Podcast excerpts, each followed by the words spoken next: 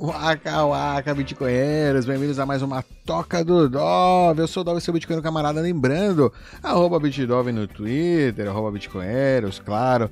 Não deixe de se inscrever aqui no canal, dá aquele tapa na sineta para receber atualizações sempre que um novo vídeo for postado. Pegar seu like. Hoje a gente vai continuar aí na minha saga, além dos artigos do Guilherme Bandeira, hoje com o artigo Bitcoin e pandemia. Qual é a relação? Vamos ver, fica comigo.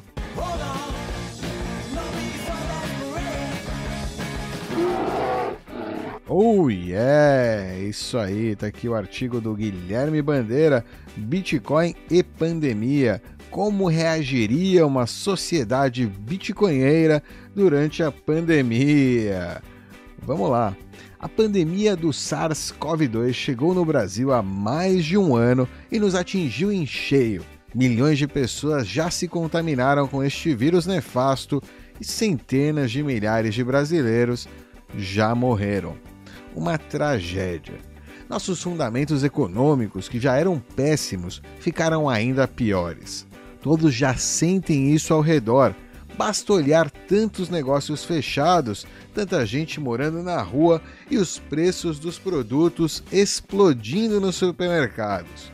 Não quero ficar aqui jogando números, mas indico este artigo aqui que mostra com clareza nosso pesadelo fiscal e monetário. É isso aí, esse artigo do Instituto Mises que mostra aí, né, alguns gráficos. Mais interessante para mim é esse aqui do M um, né? Papel moeda em poder do público, mais saldos de conta corrente no Brasil. E você vê, né, que dois mil e vinte a emissão subiu, inflação aí, de fato, você vê essa curva acentuada e ela segue crescendo. É pior ainda se a gente olhar o M um do dólar, né? Para ver a tristeza que é, né? Que mesmo com o M um do Brasil estando abaixo aí, né, mais conservador que o M um do dólar, mesmo assim o, o real está desvalorizando em relação ao dólar. É uma calamidade aí para a economia brasileira. Mas vamos lá, vamos seguir porque, né, não vamos falar de números aqui, não é esse o assunto do vídeo. Vamos seguir o texto do Gui. O Brasil, assim como a grande maioria dos países hoje em dia, é uma sociedade que ainda vive sob o regime de uma moeda estatal inflacionária. No nosso caso, o real brasileiro. Acredito que este fato, por si só, é um dos grandes responsáveis pelo nosso alto nível de contaminação e mortes pela pandemia. Vivemos sob um sistema monetário de incentivos perversos e que impediram nossa população de se proteger adequadamente de uma pandemia como esta. Gostaria de propor aqui um experimento mental e perguntar: como reagiria a nossa sociedade se, ao invés do real, já vivêssemos sob o padrão Bitcoin durante a pandemia do SARS-CoV dois? Primeiro ponto é o seguinte: há uma grande diferença entre uma sociedade que vive sob um padrão com moeda forte, como a maioria dos países ocidentais, durante o padrão ouro aí, entre mil oitocentos e setenta e mil novecentos e quatorze, e uma sociedade que vive sob um padrão monetário com moeda fraca, como praticamente todos os países hoje em dia.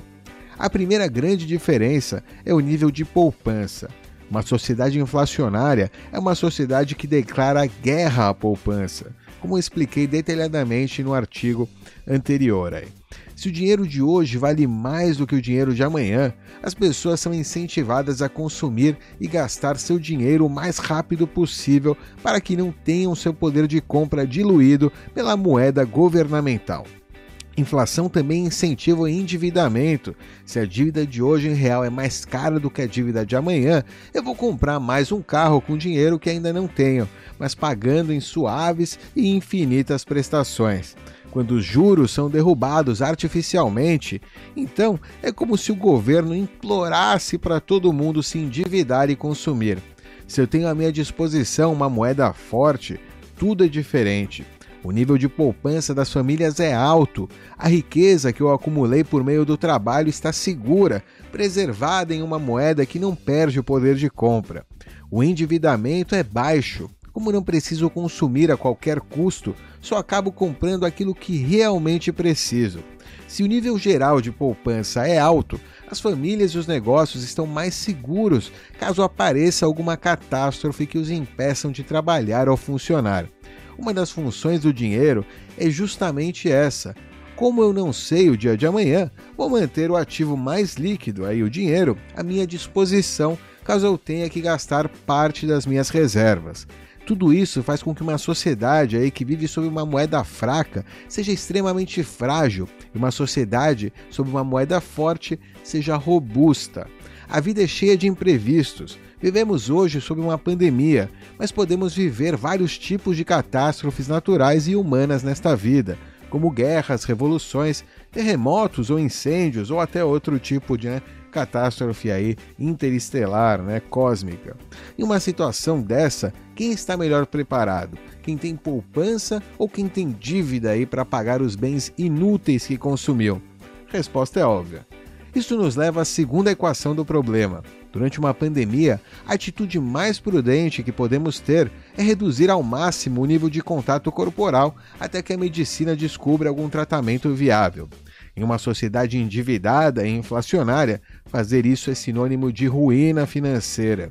Os negócios não podem fechar por uma semana sequer, pois as dívidas se acumulam. As pessoas não podem parar de trabalhar um dia, pois precisam pagar as contas. O governo e os bancos, vendo a quebradeira iminente, correm para dizer: temos à nossa disposição uma quantidade infinita de dinheiro para que as dívidas sejam pagas, tudo às custas da diluição do poder de compra e do maior endividamento da população. A roda gira mais uma vez, mas a inflação é maior, o seu trabalho vale menos, os preços dos ativos financeiros aumentam exponencialmente e a sociedade fica mais pobre. Bitcoin é o dinheiro mais forte que já foi inventado. A sua oferta é indiferente aos caprichos políticos ou à situação sanitária de uma população. Quem junta Bitcoin sabe que tem à sua disposição um ativo escasso e valioso que pode ser rapidamente liquidado caso algum imprevisto aconteça. É um seguro contra a política, contra a inflação, contra o desemprego e também contra uma pandemia mortal. Infelizmente, em dois mil e vinte, poucas pessoas sabiam que estava à disposição essa tecnologia monetária tão importante. Uma sociedade majoritariamente bitcoinheira estaria muito mais bem preparada para esse tipo de evento. Muitas pessoas não teriam se contaminado e muitos negócios não teriam ido à falência se tivessem a segurança de suas poupanças em Bitcoin. O que me consola é que estamos caminhando rumo à hiperbitcoinização. Vejo ao meu redor que cada vez mais pessoas estão se educando, procurando a entender melhor as vantagens de uma moeda forte e inconfiscável. Muitas empresas também já estão colocando bitcoins em seus balanços. Tudo isso é ótimo e me dá esperança. Acho que ser bitcoiner aí durante a pandemia é isso, ser extremamente pessimista com a economia fiduciária e estatal que está desmoronando e extremamente otimista com a sociedade bitcoiner que está surgindo. Oh yeah, eu teria escrito bitcoinheiro aí em alguns momentos sem querer, inclusive eu troquei bitcoiner por bitcoinheiro, né? Mas fica aí, né?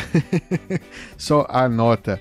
É, uma, uma história que me fez lembrar, né, esse artigo é aquela fábula, né, uma fábula de Esopo, a fábula da, da formiga e da cigarra, né, se não me engano, que a cigarra ela passa, né, o, a, o verão inteiro cantando, né, e consumindo e, né, tomando dívida, aí, digamos, enquanto as formiguinhas trabalhadoras, né, os bitcoinheiros, os bitcoiners, vão acumulando aí devagarzinho, vão se preparando para o inverno frio, né? Uma sociedade bitcoiner, uma sociedade de moeda forte, é uma sociedade, né, que é, se prepara para exatamente é, não, né, passar por crises, para momentos de crise, está o tempo inteiro, né, se preparando para crises, porque a crise a gente entende, né, que a crise é inevitável, que a natureza é, inevitavelmente é cruel, né? No fim das contas aí a natureza, desde que, sei lá, depois de,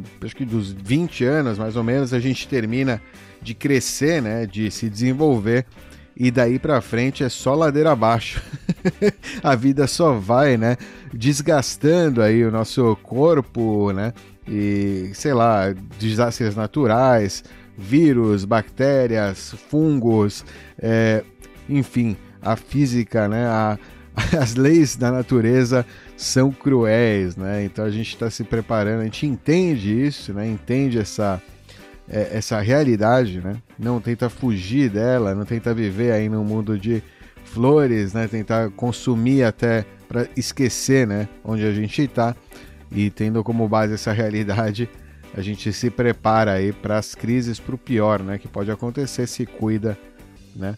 É uma sociedade, geralmente é uma sociedade que tende, né, a ser mais cuidadosa, tende a ser mais é, preocupada com o futuro, tende a ter uma visão mais, é, né, mais ampla aí do, de tempo, né? Não está focada só no agora, está focada no futuro também, né? Alright?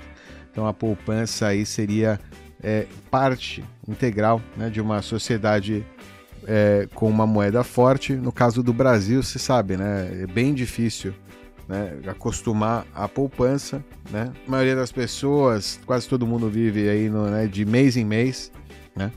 É, e não consegue ter uma poupança, e a poupança que faz, né? Poupança e a poupança, né? A famosa, infame poupança não rende nada, né? Rende menos que a inflação da moeda. Então a pessoa igual, mesmo fazendo poupança, mesmo guardando dinheiro para o futuro nesse ativo fiduciário, nessa moeda fiduciária, mesmo a pessoa que é prudente, né, no sistema fiduciário, ela se ferra realmente, ou seja, não consegue, né, ou seja, no futuro, se ela quiser retirar daquela poupança, ela vai perceber que ela perdeu muito poder de compra por ter guardado dinheiro na poupança, ao invés de ter É, investido talvez em é, ativos mais arriscados, né?